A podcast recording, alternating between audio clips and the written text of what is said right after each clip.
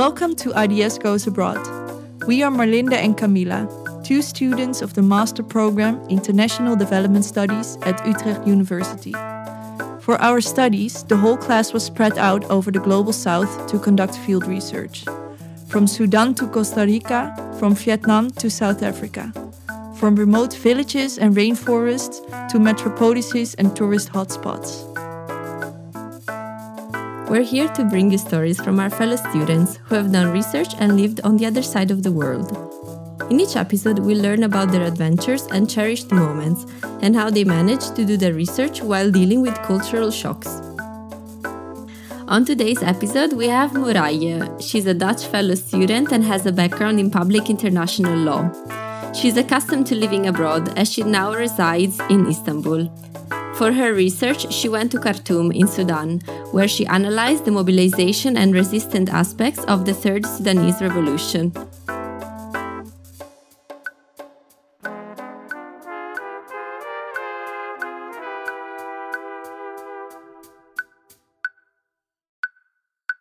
Welcome, Moraije. Thank you. Welcome. Nice to have you here. Thank you for inviting me. It's a pleasure. Okay, first of all, can you specify a bit what your research focus was about?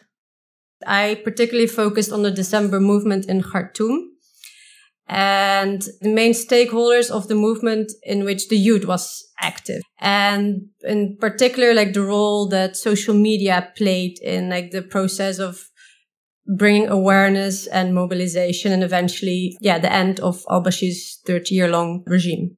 Could you explain a bit about the December movement that you explored and also the more general context of Sudan at the moment that you were there? Um, so the third Sudanese revolution broke out in December 2018. And it was a result of like long period of decline on economic, social and political conditions. For 30 years, al-Bashir ruled the country with an iron fist. It was before very liberal country, I would say. For example, alcohol was consumed. It was a hotspot for jazz. And in these 30 years, this country completely transformed in, uh, yeah, in a bad way, I would say. And one of these main factors was actually the Islamic movement that put al-Bashir into power. So you told us that the economic situation deteriorated in Sudan. Was there also a more specific spark for the revolution? Um, so in 2011, uh, South Sudan succeeded from Sudan. And in South Sudan, the main oil fields are uh, situated. And as a result, a major income of the Sudanese government was gone. And you could see that back on the streets as is people not being able to afford bread. Uh, in Khartoum, you're still lucky as it's like the hub where everything is located. You can still find it. But in the small villages, there was not even bread, even if they had the means to buy it. Yeah, these kind of things, they defined the revolution in the beginning as a bread revolution. And later on, uh, you had this image circulating of this woman in a white traditional clothing. And then it became more like a woman revolution.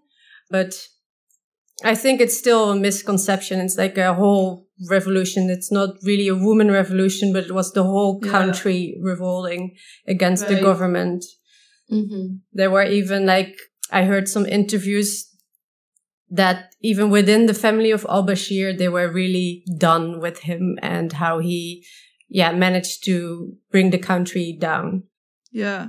It sounds like there's a lot of support for the movement and it has a really general foundation in the country. How did the revolution resolve then? So the revolution started in 2018, like December, and uh, first was just you know marches and and small yeah, revolts in all kind of forms through the country. And then there was a sit-in staged in April in front of the army headquarters. And you have to imagine this huge place in front of the army headquarters with like thousands and thousands of people coming there. And it started first as a march uh, in Khartoum. How the people describe is very beautiful. It's like several lines of people from different directions are coming together and they're like running towards each other, like hugging, dancing. There's a lot of music. It's very actually a happy atmosphere and very optimistic, even though obviously there is police, military that is, you know, shooting at them and trying to uh, stop these marches heading to the uh, headquarters of the army. So they managed to go there and kind of spontaneous. They decided like, we won't leave until al-Bashir falls.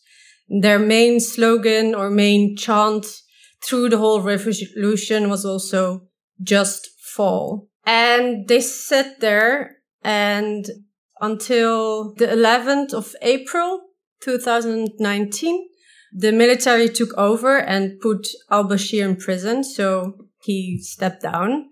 But what the people wanted was actually, you know, the whole regime gone, including the very corrupt regime and military. Al-Bashir is one person, but his influence is everywhere, like is in companies, is in the military, is in all kind of fractions of the government. So with him gone, the regime is still there, even though military yeah. took power. So it didn't resolve the problem and what the people were demanding. They were demanding a democratic elected government al-Bashir was gone, but instead they got this transitional military council, which they didn't want. They wanted, you know, civilians to lead the government.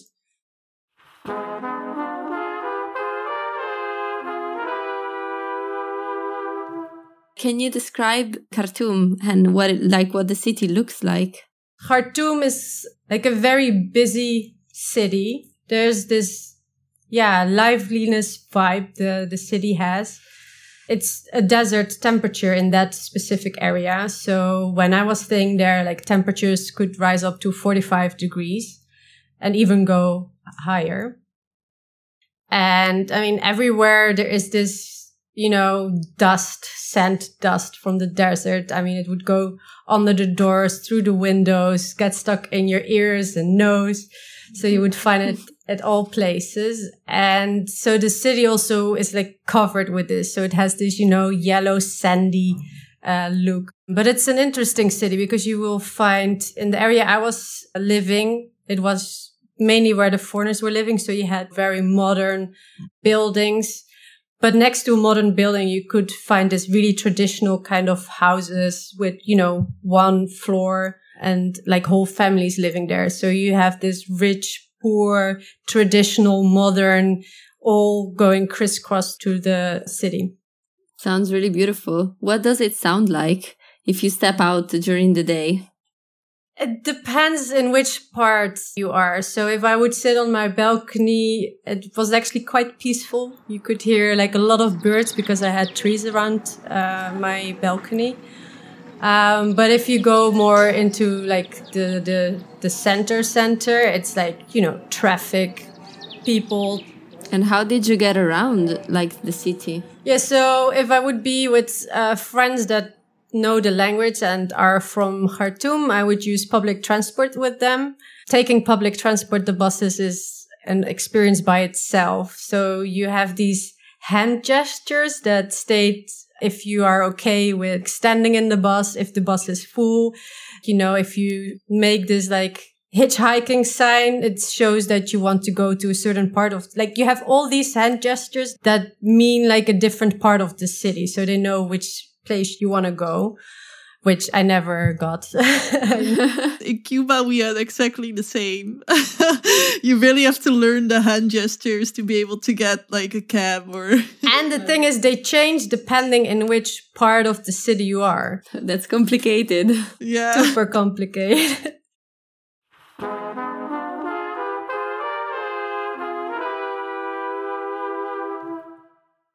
I have a question on how you went from the very busy Dutch lifestyle into Khartoum's lifestyle. How did you integrate it? Um, it was very natural. You like in general, I'm very easy integrated and and you know go with the flow of a certain culture and lifestyle. I ended up with a lot of friends that are actually musicians. So, you know, I would go to their houses. They would make music and I would chill with them and learn like this kind of Sudanese culture of sharing everything. And they were super friendly and inviting and they love to show their culture with you. So it's very easy to integrate. And even, you know, it's an Islamic country. So as a woman, you know, you have to be aware that certain things are not the same as in the West. But the general thing is you are a foreigner woman. So the rules apply differently to you. But still, out of respect, you would cover up your knees and shoulders and even your arms. I would do that, but not necessarily headscarf. And that is also because when I went, the regime was already gone. So there was a lot more freedom. Like, for example, women could wear jeans, something that a year ago was not possible at all. I think it's very interesting. We had a lecture at the beginning of the year, the academic year, of a professor who went to Sudan many times, and she was telling us how if you're a white woman and also a researcher, you have to pose yourself in a certain way uh, in order to make your point valid. Did you experience that at all? How did you experience connecting with others in terms also of your research, not just hanging out with your friends? Um, I think because of being a white woman in a majority black country, you know, you stand out. I mean, it's stupid, but there's already a certain respect coming because you're white. You have, yeah, they feel this certain authority. So fellow researchers would already, you know, I'm a master student, but I would talk with professors and they would treat me with a lot of respect. So I had no problems of people because I was a woman that they disregarded my opinion or didn't bother to listen to me or, you know. Okay. Yeah, that sounds good, I guess, for to go there as a researcher. I guess it's nice. I'm sure that the situation is a bit different with women from there. Yeah, for sure. I mean, yeah, as a foreigner woman, the standards are completely different than if you're a local.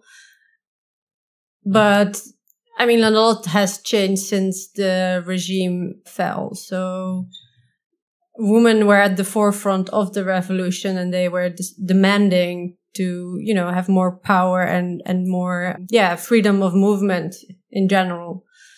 And like slowly, slowly, you know, you see that changing. Uh, you see more women on the streets in general, also after dark hours.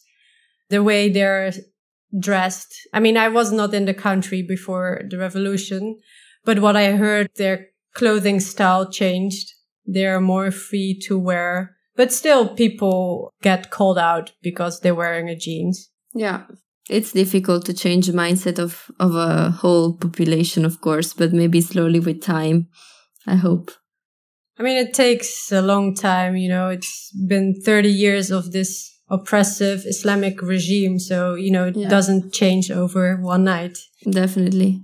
And what did you like most about people and the culture there? um, in general, before I went to Sudan, people would tell me the people in Sudan are amazing. They're one of the most friendly and generous people in the world. And uh, I would say, okay, yeah, okay, I will, we'll find out. But then I came there and I mean, it was 100% true. Like, if I can generalize entire country and its population, I would say like Sudan by far is the most, the people are the best in the world. I would say they're so helpful and yeah. So just their mentality and the way they treat each other in general is something I absolutely love about them. Yeah, I love it. Every every student that we talk to tells this story. So it just gives me a lot of hope, you know. like to find like nice people everywhere in the world, you can do it if you have the eyes of a fresh foreigner, I think. Maybe it also says a bit about our own individualistic culture that we're so surprised by, by the Sure. kindness. Like going Dutch, you know, it's a saying. in-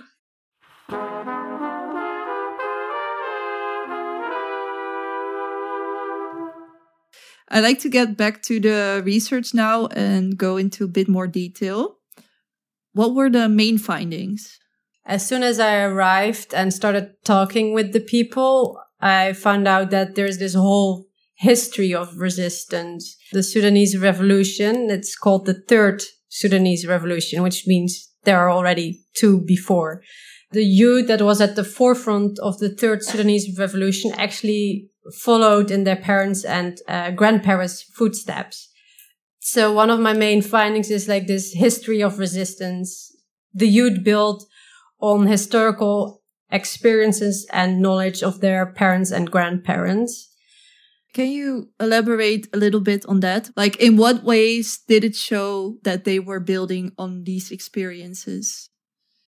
So the youth built on these historical experiences and knowledge because the previous revolutions, you know, in the end didn't work out because they ended up with 30 years of al-Bashir in power. And this is one of the things that, for example, I interviewed a professor that was present during the second revolution. And she said, you know, when the government fell, people went home and said, okay, you know, we did it. It's fine. And this time, when the government fell, the regime fell, people continued to be on the streets because they said, okay, the government is gone, but, you know, we want a democracy. We want civilians into power and not military. So they basically went a step further than they did in the second revolution. Yes. So the second finding was more of the networks and the social organizational skills of the youth and how they used their activism. I found out that actually before the revolution started, the youth would already be in some form mobilized. Uh, so one of the main forms was, for example, student unions at university, where they would share their political opinions, but also organizing events. And the majority of the youth I interviewed was actually active as a volunteer. And even before, you know, they evolved into becoming activistic, by volunteering and seeing the poverty in the country and how people are struggling, you cannot stay silent about it. And most of them already thought of like, you know, if it comes up to a revolution, we can actually build on this network that we use as a volunteer to, for example, distribute food or help with housing. Oh, yeah, that's interesting what you could see during the revolution, when the revolution started, this network activated again. The people already knew each other, uh, knew how to mobilize, how to get food and shelter. Yeah, so it was an important aspect of why uh, and how they could mobilize this quick and fast and efficient because nice. of the existing networks before the revolution. And my third finding also because of the use of uh, social media.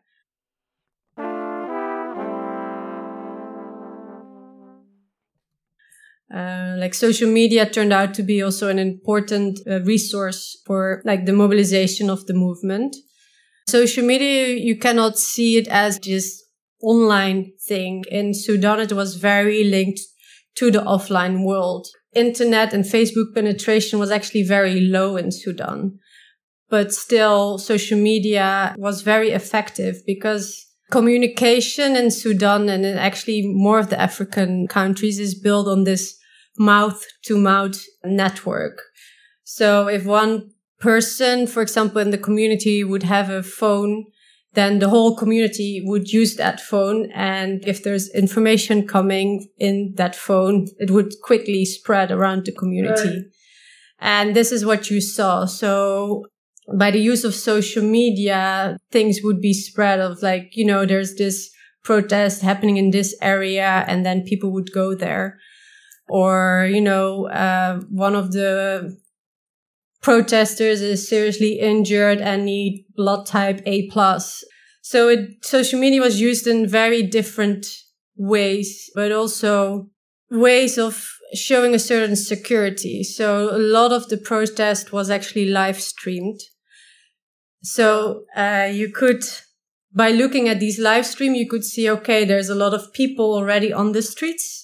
So it's actually safe to join instead of, you know, three people showing up at a protest site. Yeah. Interesting. Yeah. The, the police would easily, you know, arrest them. But if it's like thousand and thousand people, you know, there's no start uh, for the police. And um, I was wondering because social media, of course, offers a kind of a virtual safe space or safe to some extent. I am wondering how that was with this social movement in Sudan.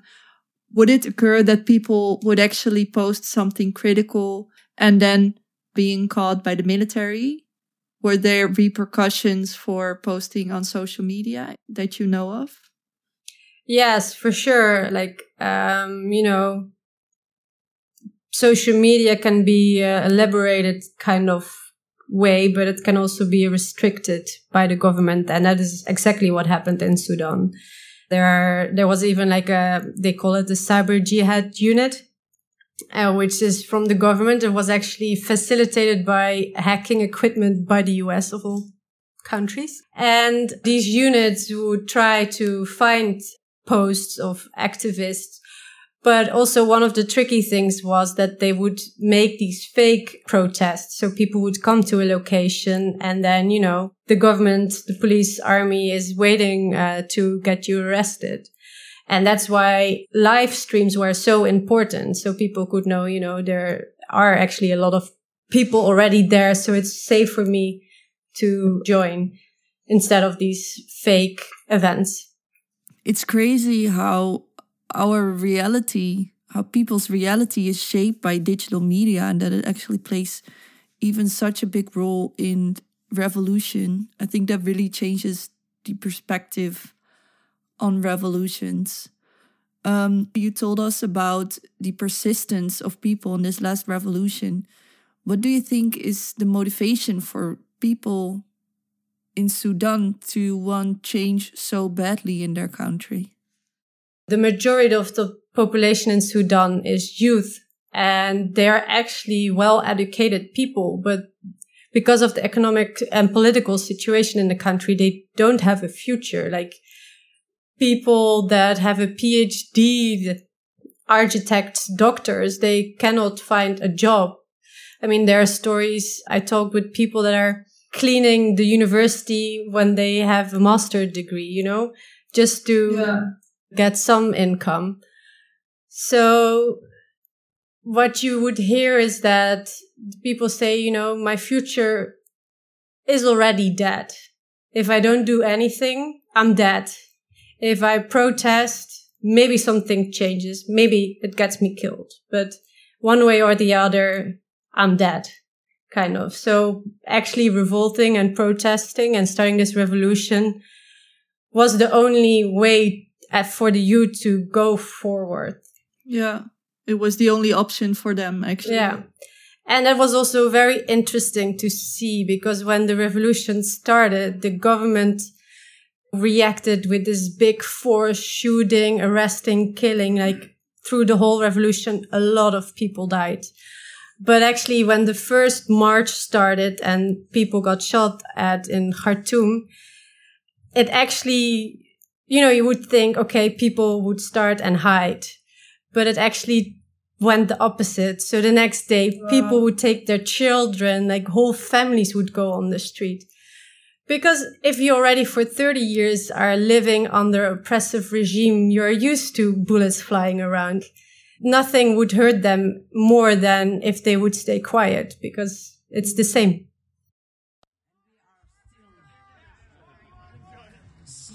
Going on in our place. And we still got Sudan revolution in our hands. And we still, we still got our brother rights. Our merchants who die for our country.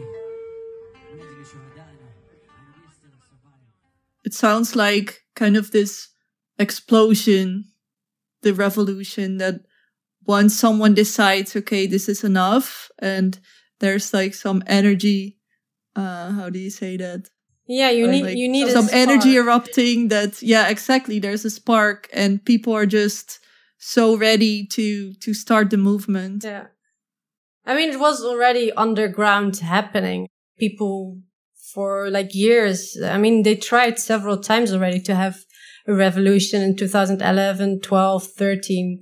But I mean, they learned from their mistakes. Straight, these revolts would be killed off by the government. And this time they knew how to mobilize. They knew in which way to use social media in their advantage to actually circumvent the oppressive regime.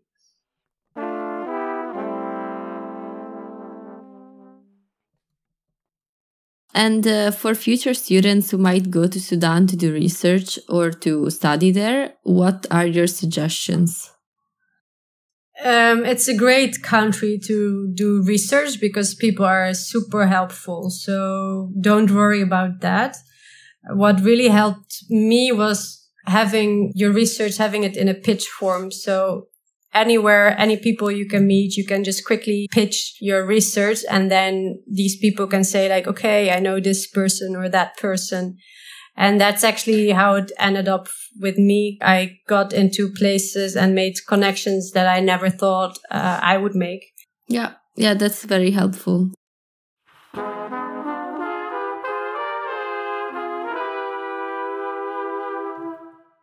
We almost arrived at the end of the episode, and we have always one fun but really difficult question for our guests. What was your favorite moment in Sudan? Yeah, that's indeed a difficult one. I don't know. I had so many great experiences and also so many different great moments where when I would be at a friend's house and drink with them, make traditional music. But also one of the highlights of my stay was attending a Sudanese wedding and, you know, getting really into the whole cultural experience of that. How was that wedding? What do we expect from a Sudanese wedding? a lot of people. Like minimum for a wedding is 500 people. So you have to imagine like a big location with a lot of people, very colorful, glittery outfits, uh, loud music, um, and a lot of food. Nice. Camila also she went to an Indian wedding. Do you I also- recognize? Uh, Yeah, I went to this Indian wedding. It was not even a wedding, it was the party before the wedding. So, and it was already huge. Like, just like you said, a lot of colorful, glittery clothes, like hundreds of people. It was, I think, really similar. Yeah, and also like the whole traditional aspect because at the in the beginning you had this traditional musicians playing and then you know more DJ came and at the end actually a woman came and she would do this very religious traditional kind of music and that would be the time that the bride and the groom would actually change their outfit in a more traditional outfit and the people would come to them to actually uh, congratulate them on their marriage. Such a nice way to get to know a culture. I think to go to a wedding. That's the quickest way to learn about the habits and the traditions, I think. Yes. But like from a research perspective, like one of the, my favorite moments was this very emotional interview with a, a woman that lost her husband, uh, during the revolution. And, you know, you read about all these things and, you know, so many people died. Uh, but if you really talk to a person that, uh, you know, experienced it this first handed and you get this information and you see the emotions, the tears, like it gives, um, it touches you in a different way and gives you, um, I don't know how to say it, like a, yeah, more uh, human, um, connection. Yeah. To, to the subject you're studying. You know, your research, you try to have a certain distance, but with these kind of interviews is also something uh, very beautiful. And uh, yeah, I appreciate these moments that people would open up in this way uh, to a complete stranger. Yeah, I can imagine. And what were the things that left the biggest impression of your general experience in Sudan? The people by far. I mean, if you listen to their stories, they're like super smart, incredible, strong, fierce people, and they have inspired me. Their struggles and, and how they manage this positive attitude and this hope throughout 30 years of dictatorship. The majority of the youth I talked to, I mean, all of them actually didn't know anything then living under a dictatorship. Their stories uh, have touched my heart forever. and um, yeah, I sincerely hope that, you know, as the Dutch saying goes, driemaal is scheepsrecht, like three times is right. I hope, really hope, sincerely hope that the third Sudanese revolution uh, will be the change that the Sudanese people are so desperately looking for. Yeah, let's hope so. Thank you so much for sharing. Yeah, thank you, Marije, so much for sharing your insights on the Sudanese revolution. I thought it was really interesting, and I think we both learned a lot today. For more information about Marije's research experience in Sudan, visit our Instagram at IDS Goes Abroad. Thank you for listening.